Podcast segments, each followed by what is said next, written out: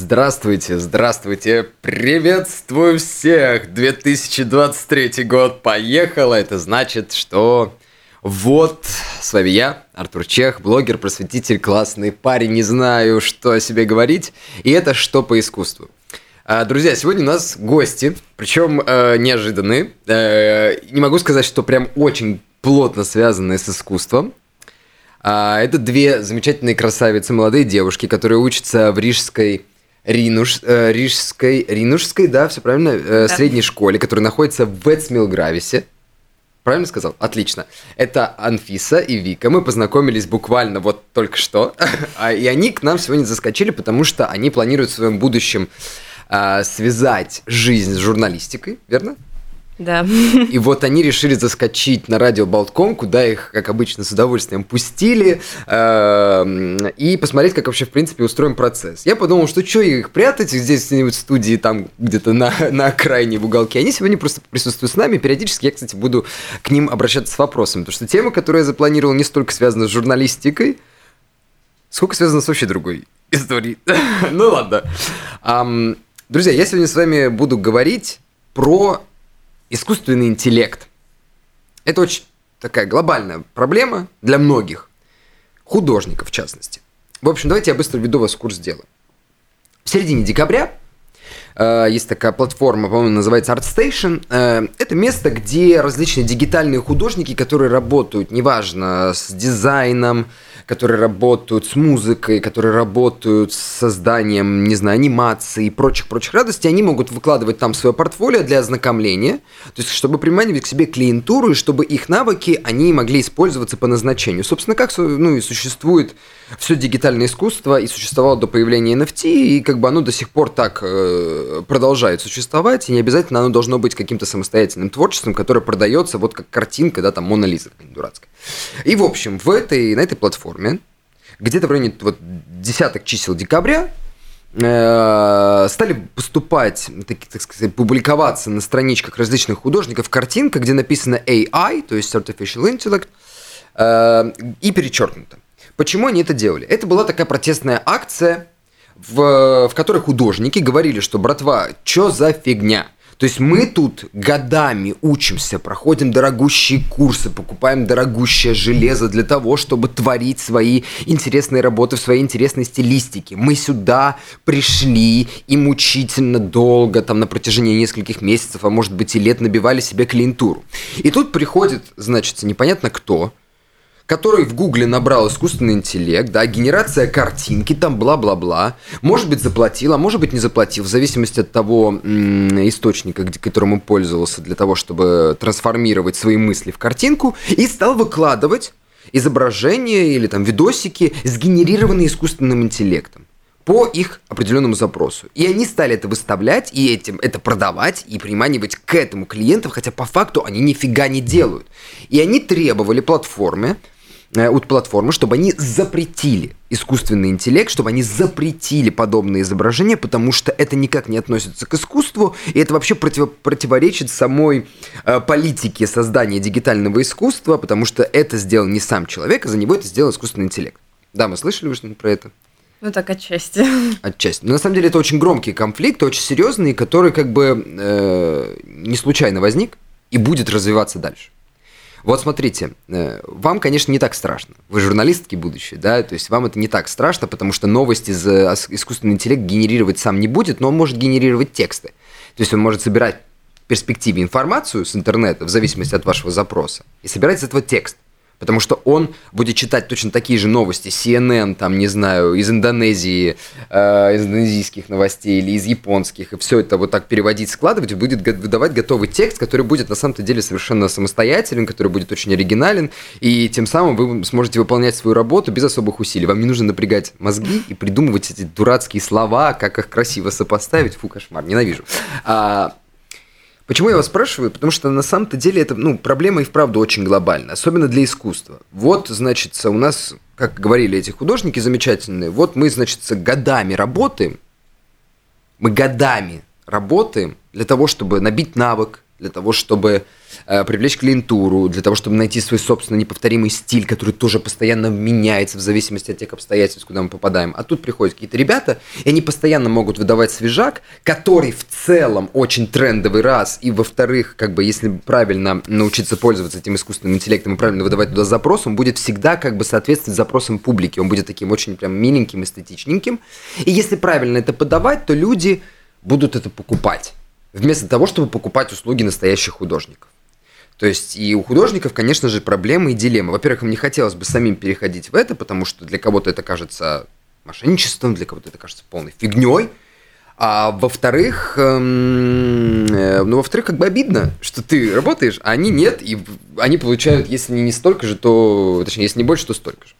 Но, однако же, я на самом-то деле сегодня здесь для того, чтобы сказать, что это не такая страшная история, и, в принципе, искусство постоянно э, сталкивалось с проблемой возможного мошенничества, воровства, легкой добычи, наживы и прочих-прочих радостей.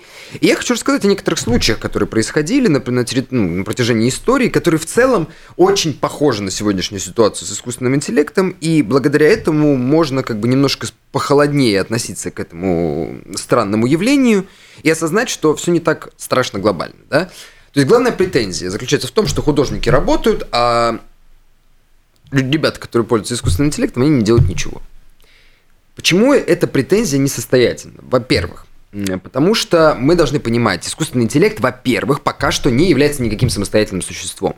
Искусственный интеллект – это огромная база данных, это определенные алгоритмы, да, которые бесконечно собирают информацию, но которые не могут существовать не могут они физически существовать без того, чтобы живой человек, у которого работает максимально интересная фантазия, не вбил в них запрос. Нам нужно понимать, что даже при том, что он не выполняет никакой как бы ремесленной деятельности, никакой ремесленной, никакого ремесленного труда, да, то есть он не сам э, визуализирует то, что у него накапливается в голове, однако же, однако же, он занимается очень сложной частью произведения искусства, да, создания, процесса создания произведения искусства, он придумывает, что он хотел бы создать. И он формулирует этот вопрос. И от его фантазии, от его желаний, в принципе, от самого, от самой потенции, да, этого действия, что он вообще захотел что-то там сформулировать, очень зависит сам факт существования произведения искусства. То есть искусственный интеллект, он не заменяет человека. Он, по сути, является механизмом, который упрощает разукрашивает его жизнь, как, в принципе, и любое нововведение техники, имеемое нами сегодня. Неважно, будь то кофемашины, неважно, будь то видеокамера в вашем айфоне, неважно, будь то приложение для заказа еды и одежды. То есть, по факту, это точно такой же инструмент, который не существует самостоятельной жизнью. Он все равно зависит от того, чтобы был некий творец, чтобы был некий демиург, который наполнит его своим духом, своей фантазией, своей формулировкой, и он ответит на этот запрос. Тут возникает сразу второй момент. Вот смотрите, хорошо, они генерируют картинки.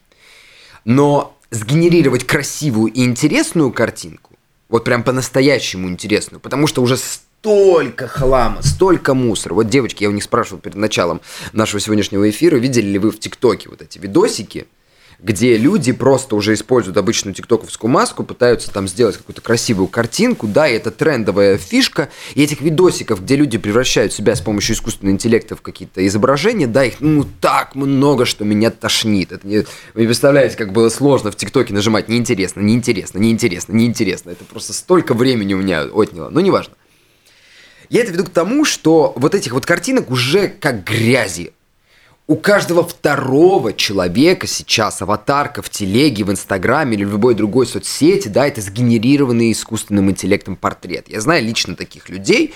Выглядит, кстати, очень даже неплохо. И, конечно же, искусственный интеллект вот на том сервисе, которым они пользуются, не помню, как он называется, он их преображает, да, подчеркивает там скулы, подчеркивает форму э, головы, подчеркивает вот яркость и глубину глаз, подчеркивает, может быть, какую-то особенную черту, типа циничную улыбки или наоборот добродушие. Это, кстати, очень, очень даже неплохо выглядит, и это может даже заменить необходимость в фотографии, потому что очень классно. Ну, очень классно. Ты там сам можешь немножко, как так сказать, подмандить, э, чтобы это все выглядело более эстетично. А, кстати, очень классно, что на лысых людях это Вот прям, вот те, кто лысый, им прям офигеть, как идет э, этот портрет от искусственного интеллекта. Прям супер круто. Ладно, возвращаемся к этому вопросу, да? То есть, по факту, у нас уже весь интернет забит картинками вот так вот взорвавшими, взорвавшимися и произведенными искусственным интеллектом. Я это все веду к тому, что человек, который впоследствии будет использовать искусственный интеллект как инструментарий, ему же нужно сформулировать запрос так, ему нужно так подобрать слова, ему нужно так э, тонко, так сказать, с помощью знаков препинания или, или еще каких-то штучек донести свою мысль до искусственного интеллекта, чтобы искусственный интеллект выдал ему по-настоящему интересное изображение – а вы не представляете, как это сложно. По двум причинам. Искусственный интеллект, как я уже сказал, не стал человеком и не планирует его заменять. Пока что у него слишком много проблем, чтобы стать живым существом, да? И вот хорошо, я могу придумать какую-нибудь интересную фразу, которая в текстовой форме, да, то есть без моего, э, без добавления моих индивидуальных особенностей, не знаю, голосовых или интонационных, или еще что-то, будет звучать и выглядеть интересно. Но понимаете, искусственный интеллект, в отличие от меня, он не умеет считывать подтексты пока что. Он не умеет считывать вот эти вот м, сложные смыслы, интонационные видоизменения. Он не умеет считывать, не знаю, юмор или наоборот жесткую иронию, которая должна уколоть в самое сердце, которое мы вкладываем в тот или иной текст. Он видит только буквы. Он видит только смыслы, причем достаточно линейно тупые и прямые, которые мы вкладываем в наши слова, да? И поэтому искусственный интеллект уже как бы серьезно проигрывает любому художнику, потому что у художника есть чувство юмора, у художника есть чувство, у художника есть боль, у художника есть его собственное понимание языка. Язык вообще в целом это не чистая разменная монета. Вот, кстати, слову к вашей будущей профессии – все почему-то считают, ну ладно, не все, это я загнул, да, многие люди считают, что язык это вот такая вот чистая разменная монета. Да, я тебе слово, ты мне слово в ответ, и нам кажется, что мы абсолютно друг друга понимаем. Это абсолютно чушь, неправда. И дело не в том, что мы можем говорить на разных языках. Есть дело в том, как мы используем язык, как мы к нему относимся. Потому что язык – это продукт человеческой культуры. Это логическая конструкция, о которой мы договаривались на протяжении многих-многих веков, и которую мы используем сегодня для нашего комфорта. По факту это не какая-то сверхорганическая сила, да, язык не был придуман природой по определению, да, это именно наш продукт. И даже в нашем собственном продукте, в рамках одного языка, мы очень часто игнорируем тот факт, что разные люди используют э, разные слова по-разному, да. У каждого человека, ну, в прямом смысле, для каждого распространенного слова есть какой-то контекст, в котором он его использует, есть какое-то эмоциональное наполнение, есть какое-то э, одобрительно-отрицательные добавки и прочие-прочие радости. То есть язык это сложное, очень вечно как бы меняющаяся и живущая сила, которая неоднозначна по определению. И вот как раз-таки вот эту неоднозначность языка, его спорность, его э, разные моменты использования искусственный интеллект не считывает. И долгое время он не будет его считывать, потому что у него нет души, не знаю, у него нет э, тонкости воображения, у него нет э, бьющегося сердца и крови, которая закипает в жилах, когда мне хочется вам что-то такое вот прям рассказать, да? И я это опять-таки буду постоянно так уходить, подходить к мысли, отходить от мысли, подходить к ней. То есть научиться так общаться с искусственным интеллектом, чтобы он понимал тебя, твои текстовые особенности, твое отношение к тому, что ты в него забиваешь, ребята, это, это, это тяжкий труд. Это по-настоящему тяжкий труд. И требуется очень много выдержки, требуется очень много воображения, чтобы ты с помощью искусственного интеллекта, который вот сейчас взорвался и скоро упадет, да, и никому уже не будет нужен, потому что везде это все будет повсюду, а, ты должен научиться с ним взаимодействовать. И тут вот кто-то скажет, ну, знаете, нужно научиться сначала кистью махать или резцом. Где, где все наши Микеланджело? Куда они пропали? Почему искусство сегодня такой шлак, кошмар, да? Я вам честно скажу, что научиться пользоваться своими мозгами и своим остроумием и воображением для того, чтобы найти подход к искусственному интеллекту, это не меньший и не менее сложный навык, чем, извините, пойти в академию и под копирку дубасить по классическим бюстам по мрамору, да, или там рисовать. Это по факту тоже такой же механический навык, который нарабатывается, а может быть воображение тренируется намного более сложно. Следующий момент, который мне тоже нужно сразу обсудить. Вот. Почему искусственный интеллект это хорошо, как новый инструментарий, и почему вообще в целом это хороший виток для развития искусства? Искусство многие-многие годы заключалась в том, что оно есть ремесло. То есть человек, который жил в невысокотехнологичную эпоху, да, для него, конечно же, был очень явный показатель, как бы, что ты берешь своими руками что-то, неважно, резец, там, кисть или карандашик с бумагой или еще что-нибудь в этом духе, да, и из-под твоих ремесленных рук, в связи с тем, что все производится пока что еще ручным трудом, выходит что-то как бы такое, отвечающее запросам идеалов там, той или иной эпохи, того или иного общества и так далее, и бла-бла-бла, пятое-десятое, да. И так искусство жило, и люди к нему относились на протяжении тысячелетий. А потом ну, где-то со второй половины 17 столетия мы постепенно, постепенно стали переходить на механизированное существование. Да, в нашу жизнь помимо ручного сложного ремесленного труда стали вписываться машины, техника, которые с каждым годом, особенно со второй половины 19 уже века, начинают упрощать нам жизнь. Заводы, которые выполняют вместо нас, ну и роботы, которые сейчас там существуют, которые выполняют для нас производство товара. У нас есть автомобили, которые ускоряют нашу транспортировку. У нас есть интернет, который упрощает, э, упрощает нам способ общения и получения информации. У нас есть различные гаджеты типа айфонов, там, андроидов и прочих-прочих замечательных штук, с помощью которых мы можем и общаться, и там вести заметки, и так далее, и так далее. То есть, по факту, с тех пор, как общество стало все больше и больше использовать блага, так сказать, цивилизации, технический технологический прогресс, да, стало меняться отношение в целом к ручному труду, и ни для кого на самом-то деле не секрет, что сегодня ручной труд это либо что-то позорное, потому что фу, ты грузчик, а я data analyst, CEO э, в компании по производству, не знаю, там, э, там игрушек Тамагочи. Ну, я грубо говоря, да? То есть у нас есть вот это вот противопоставление, что я либо работаю башкой, либо я крутой, да, я показываю себе, насколько я интеллектуал, да, у меня чистенькие ручки, я очень красиво одет. Если что, я не поддерживаю это вот разделение, я просто рассказываю о таком мнении, которое бытует, существует, да, в культуре сегодня. Либо я иду как грузчик, работаю, там, разгружаю коробки, таскаю тяжести, да, мало при этом получаю, потому что такой механически тяжелый труд, он как бы почему-то обесценивается очень сильно, да, ведь ресурса много, да, и так далее. Или есть второе вот противопоставление, опять-таки, что я вот такой вот весь из себя всего, либо я делаю что-то handmade. Да, я такой типа handmade делаю. То есть у меня супер качественный хипстерский продукт, который вы ни у кого не можете купить, кроме меня, потому что это handmade, ручная работа. Да, то, что ушло 400 лет назад. Понимаете, я возрождаю вот эту вот творческую атмосферу, связь с материалом, да, это тоже какая-то элитарная штука. То есть, по факту, э, сейчас как бы физическая трудовая деятельность, она находится по две стороны, как бы по краям вместо того, чтобы быть просто гармоничной, обычной частью нашего, э, нашего мира, и чтобы внутри нее можно было как бы людей разделять по эм, уровню как бы способностей, можно было разделять по уровню мастерства. Но возвращаясь к теме искусства, да, Э, в связи с тем, что мир немножко перешел в иные материи, ручной труд совершенно по-другому стал восприниматься человечеством, соответственно, искусство стало подстраиваться под вот эти изменения, ведь искусство это всегда отражение нашей жизни, искусство всегда бежит за этим бешеным паровозом. Искусство ужасно зависит от жизни, даже самое абстрактное. Что я имею в виду? Э, художники, которые жили, жили, жили, жили, жили, они попали в один момент в, так сказать, тюрьму, э, тюрьму догмата академизма, да, который якобы уже в середине 18 столетия, когда академии стали появляться, да, он сформулировал, что искусство это тра-та-та-та-та. Это такая тема, это такой способ создания, это такая эстетика, это такой ручной труд, да, это такого уровня мастерства и бла-бла-бла.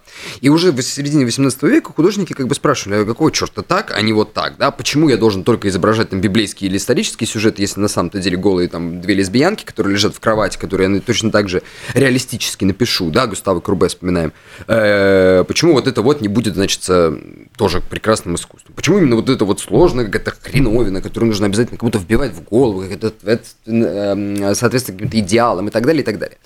И как только они стали под сомнение ставить вот этот вот догмат искусства, они в том числе ставили, стали ставить дог, под сомнение догмат того, что искусство это обязательно труд, это обязательно продукт в том числе, которые можно продать, да, художники спросили, а кто вообще сказал, что там, допустим, не знаю, вот живопись это вид искусства, да, потому что это высокое творчество, вспоминаем Рафаэля, там, Рембранта, а извините, делать дизайн плакатов, Или вырезать узоры на стульях, или вообще быть стеклодувом – это не произведение искусства. По факту это же тоже ремесленный труд, и по факту это тоже можно очень интересно, эстетически, в соответствии с идеалами моей эпохи подать. Да? И они вот в конце 19 века расширили э, этот профиль, а потом художники сказали, почему вообще я обязательно должен трудиться головой?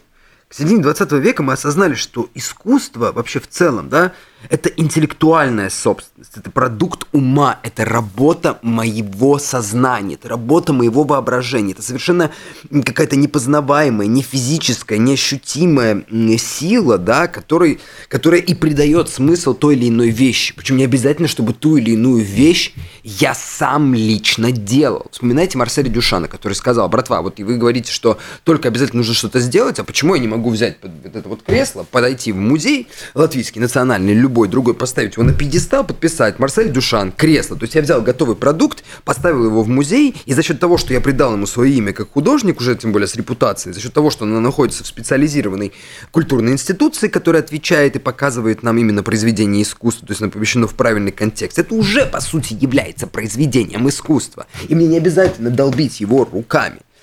И вот уже начиная с этого момента, с 1917 года, художники все больше и больше осознают, что именно вот искусство заключается не в том, что ты делаешь руками, потому что тогда это не просто искусство, это, не знаю, ремесло, это труд. И неужели искусство это какой-то вот дурацкий, выдуманный однажды нами человеками закон, которому ты вот просто следуешь определенному набору правил, и все готово.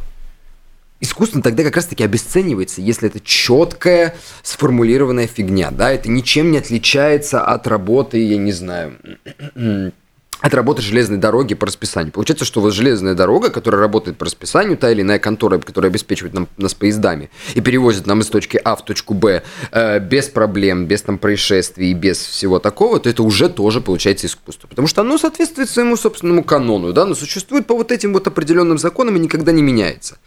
Вот это правило оспорили художники уже давным-давно уже сотни лет, на самом-то деле, прошла с того момента, больше 105 лет назад Марсель Дюшан, э, или даже больше 107, не, не припомню точно дату, то ли 14, то ли 17, извините, пожалуйста, э, вот уже больше 100 лет назад Марсель Дюшан вот поставил этот долбанный перевернутый писсуар, да, и как бы все, искусство перевернулось с ног на голову.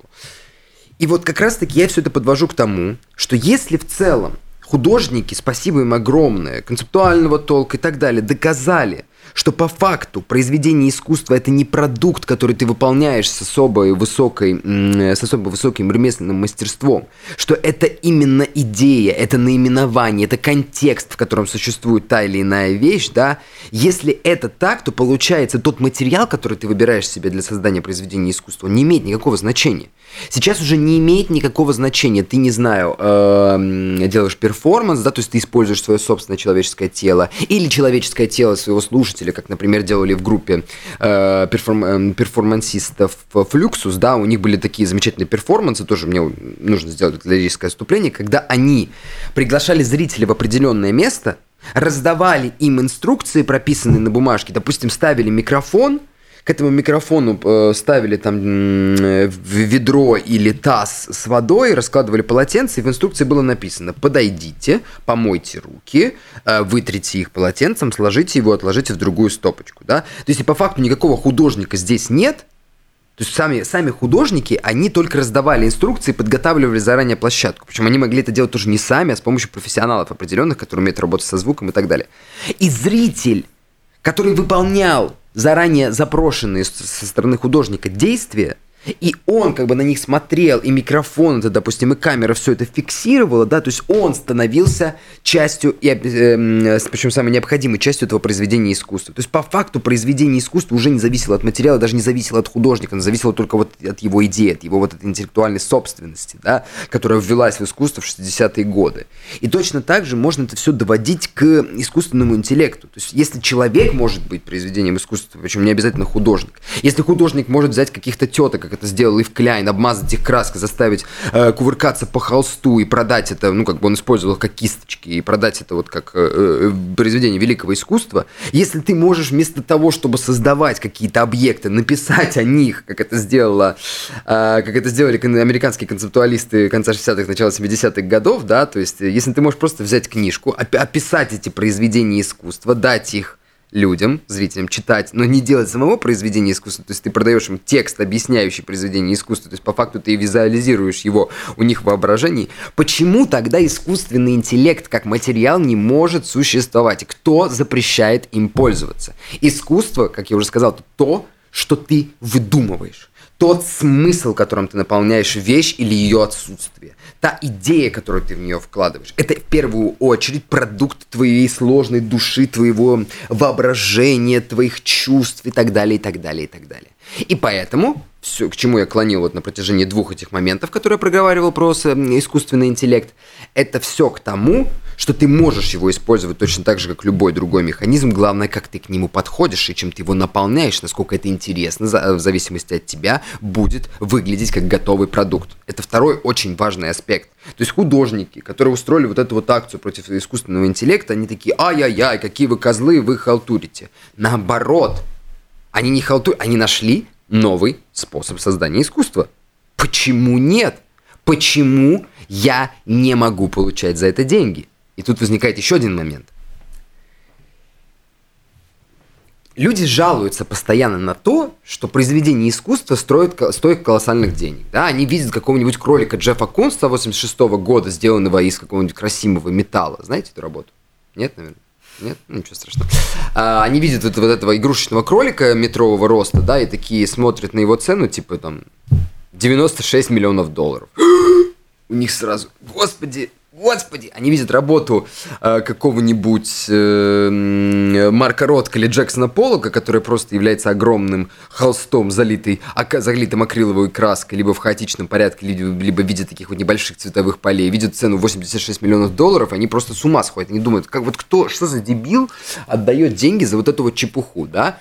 Э, ну ладно, даже если они не думают, что это чепуха, да, все-таки чуть разбираются в искусстве и знают, в чем прикол абстрактного экспрессионизма, и знают, почему это ценно, и почему это актуально было тогда, и почему это может сегодня столько стоить, они все равно как бы немножко так офигевают, что почему, откуда у этих людей такие деньги, как они вообще позволяют себе на это все тратить, если там, например, э, люди умирают от голода, где-то в мире идет война, которая требует поддержки и так далее. Тут должен быть один момент. Как раз таки в оценке искусства не может быть того же самого, что есть в оценке даже компьютеров Apple. Даже вообще в целом компьютеров. Да? Как мы имеем цену компьютера, грубо говоря. Да? Давайте возьмем не какую-нибудь нерасфуфыренную фирму, вообще какой-нибудь, там, не знаю, китайский ноутбук игровой, который только вышел на рынок и так далее. Стоимость ноутбука приравнивается к стоимости материалов, стоимости э, того или иного, той или иной сборки, то есть завода, который все это произведет и соберет, стоимости там, труда, который в это все вложен, стоимости доставки и стоимости, например, работы команды разработчиков, а также рекламы, которая в это все вкладывается. То есть берется ресурс, который был затрачен, к нему добавляется небольшой там процентик, чтобы ты за это получал прибыль, как тот, то, что, кто, кто это выдумал, да, и таким образом формируется цена. И в соответствии с тем, насколько большая у тебя репутация, мы можем уже взять Apple, растет, и, соответственно, цена твоего продукта, при том, что э, ну, как бы затраты на производство, на рекламу и на прочие-прочие радости, если не остаются такими же, они даже могут как бы уменьшаться.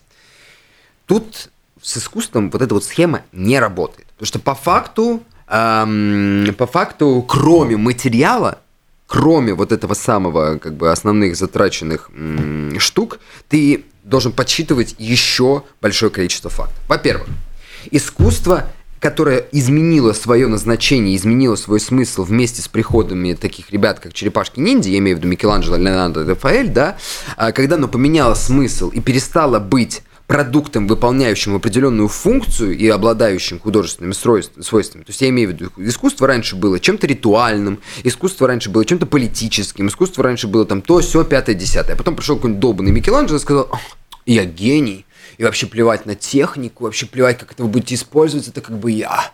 О, да, это моя неоплатоническая воля освобождения из тюрьмы. Ну, короче, вот такая вот чушь пошла, да, вот. То есть искусство стало тем, как мы воспринимаем его сегодня. Это какой-то продукт, совершенно имманентный, да, не имеющий общего ни, ни, ни, как бы с этим дурацким, приземленным, отвратительным миром, и он создан для того, чтобы наводить нас на те или иные мысли, чему-то там нас учить, или наоборот задавать нам вопросы, то есть по факту э, стимулировать работу нашего воображения, стимулировать работу нашей души и так далее.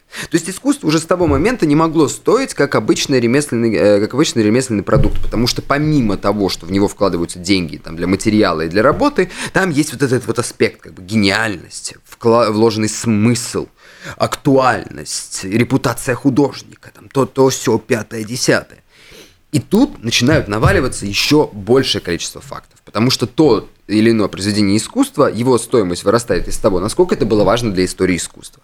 Кто этим всем владел, да, то есть э, история владения тем или иным произведением искусства, это очень важно, который, э, потому что в том числе эта штука как бы объясняет и доказывает подлинность того или иного произведения искусства. Если мы имеем историю того, где там находилось, э, находился Рафаэлевский ковер какой-нибудь, да, гобелен, э, эскиз для гобеленов, который он делал для, для ватиканских стен, то мы тогда точно знаем, что это стопроцентный Рафаэль. То есть мы знаем, что он там был в таком-то месте, у такого-то папы римского, тот мог перепродать это какому-нибудь кардиналу, кардинал перепродал бы герцогу, герцог бы перепродал графу, граф бы перепродал своему дяде, дядя бы перепродал еще куда-то. Если мы все это знаем, мы всю эту историю по архивам, мы в курсе, как вот транспортировалась эта работа, мы точно знаем, что это сто процентов Рафаэль, потому что мы можем сверить это с другими там источниками, бла-бла-бла, пятое-десятое. И вот в зависимости от того, насколько крутой был владелец до этого момента, да, в зависимости от того, какие вообще в целом были крутые владельцы, это очень сильно влияет на, э, на э, будущую стоимость произведения искусства. Потому что если какой-нибудь король когда-нибудь купил в современных денег картину за 10 миллионов долларов, да, она не может уже автоматически стоить дешевле. Ну, просто тупо никак. И следующий момент, это, конечно, реклама. Следующий момент, это еще есть, что а если ты покупаешь произведение искусства в рамках аукциона, там есть заявленная цена, но так как желающих покупать много, да, там начинается вот эта вот самая борьба пустая, которая просто накидывает деньги э, сверху. Ведь ажиотаж, там бла-бла-бла, пятое, десятое, мне очень хочется. Ну и понятное дело, насколько художник Расфуфырин там все такое. То есть получается, что стоимость произведения искусства, она очень-очень-очень-очень-очень сложная. И поэтому, э, я к чему все это клоню, и поэтому говорить, что, ах, эти козлы там начинают зарабатывать за нас деньги, кто готов за это платить, так вот именно, что всегда будут люди, которые готовы за что-либо платить.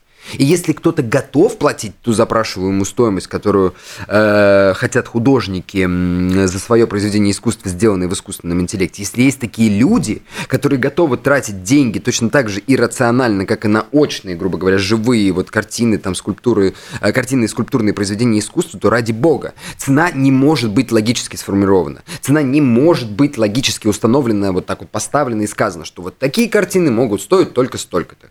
Ну нет, понятное дело, что в рамках того или иного рынка в странах будет какая-то фиксированная цена. На самом деле на произведение искусства, на рынке искусства как бы все равно есть определенные коридоры, да, вот эти вот э, третисортные художники, но старые стоят столько-то. Второсортные художники, но старые там стоят столько-то. Первосортные художники, но старые стоят вообще столько-то или вообще бесценны, хотя по сути они не могут быть бесценными, но при этом могут быть бесценными и бла-бла-бла. И точно так же будет с искусственным интеллектом. Они будут запрашивать определенные определенные деньги, которые они хотят получить за свое вот это самое воображение, за вот эти вот все абстрактные вещи, за тот вклад в создание, ну, в развитие истории искусства, который они могут внести, а они в принципе вносят сюда вклад, потому что они уже открывают новую медиа, то есть новый способ создания произведения искусства, это войдет в историю, даже если имен не останется, как созданием э, книжных миниатюр, Э, этих самых средневековых, да, то есть их же написаны, там нарисованы миллионы, ну фиг знает, кто это сделал, мы знаем только мастер,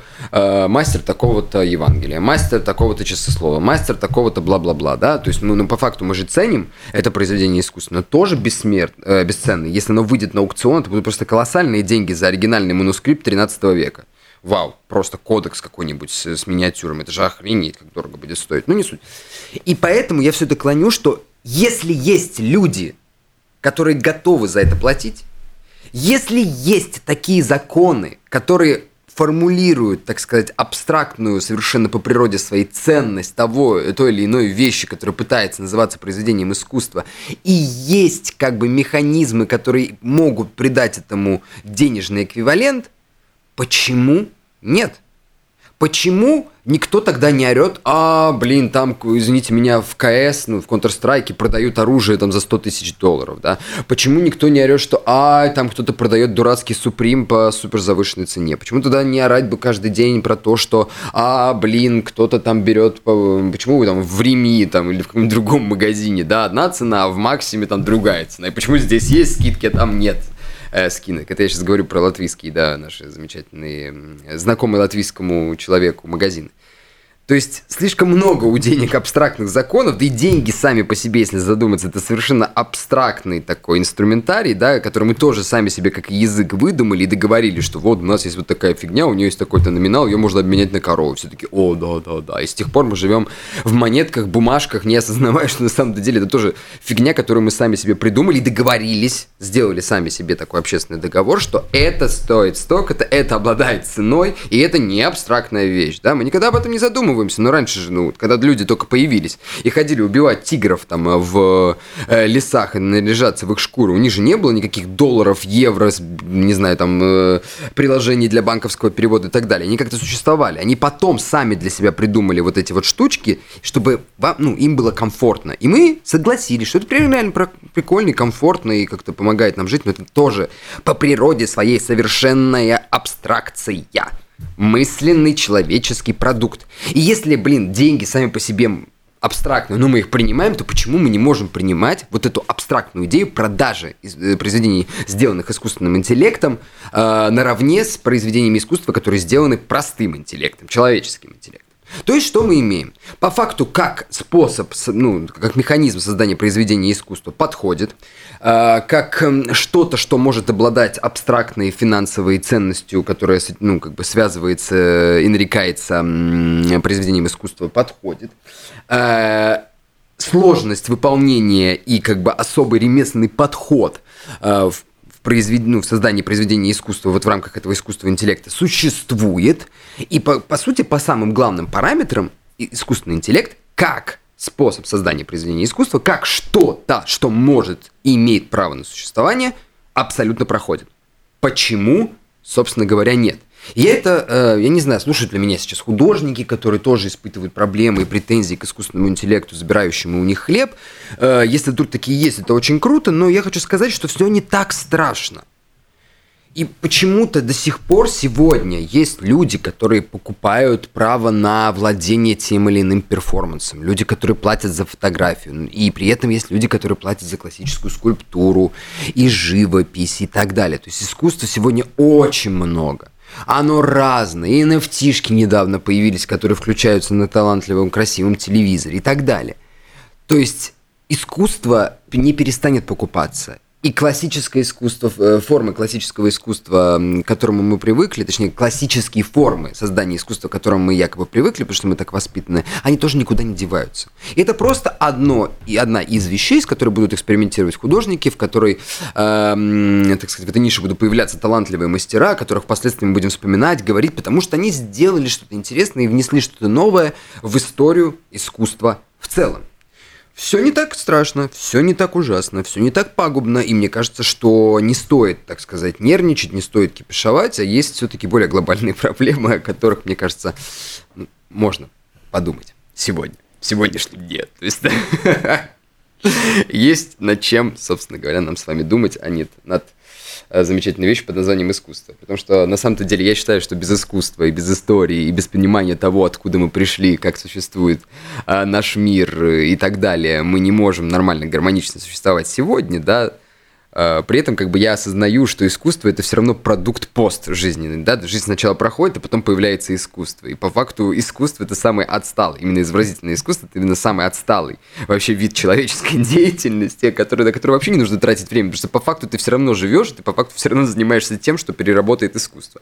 Но я не буду, а, так сказать, обесценивать свою деятельность и всем говорить, что не надо меня слушать, ребята, я лопуха, и все это чепуха.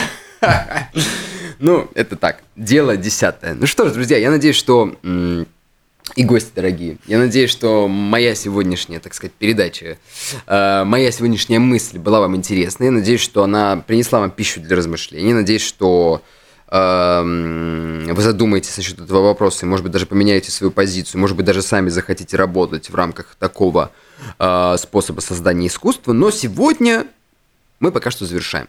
Спасибо нашим гостям, которых я все-таки сегодня хотел вовлечь в беседу, но не получилось. Мой монолог меня захлестнул. А, я желаю вам всяческих успехов в вашей будущей деятельности, даже если это будет не журналистика, это на самом деле не имеет значения. Я поменял профиль раз 40 за, на протяжении жизни. А, вот. Всем желаю наипрекраснейшего четверга, чудеснейшего завершения недели, здоровья, добра, радости. Крепко всех обнимаю. Услышимся вновь. Что по искусству, Артур Чех. До свидания.